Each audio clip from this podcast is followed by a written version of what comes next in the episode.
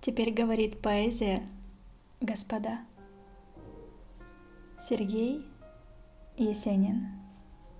Письмо матери. Ты жива еще, моя старушка? Жив и я. Привет тебе. Привет. Пусть струится над твоей избушкой тот вечерний несказанный свет. Пишут мне, что ты, то я тревогу, загрустила шибко обо мне, что ты часто ходишь на дорогу в старомодном ветхом шушуне. И тебе в вечернем синем мраке часто видится одно и то же, будто кто-то мне в кабацкой драке — саданул под сердце финский нож. Ничего, родная, успокойся. Это только тягостная прядь.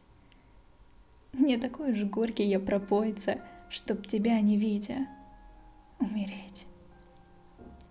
Я по-прежнему такой же нежный и мечтаю только лишь о том, чтоб скорее от тоски мятежной воротиться в низенький, наш дом.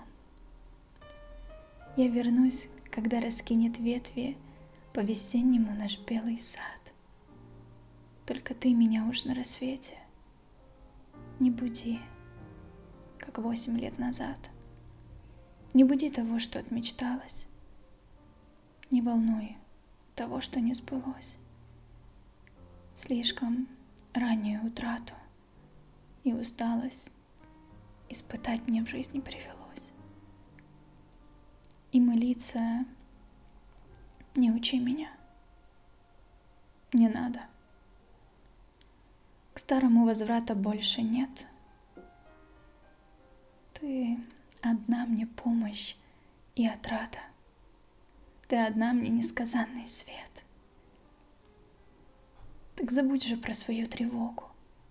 Не грусти так шибко обо мне — не ходи так часто на дорогу в старомодном ветхом шушуне. Теперь говорит поэзия, господа.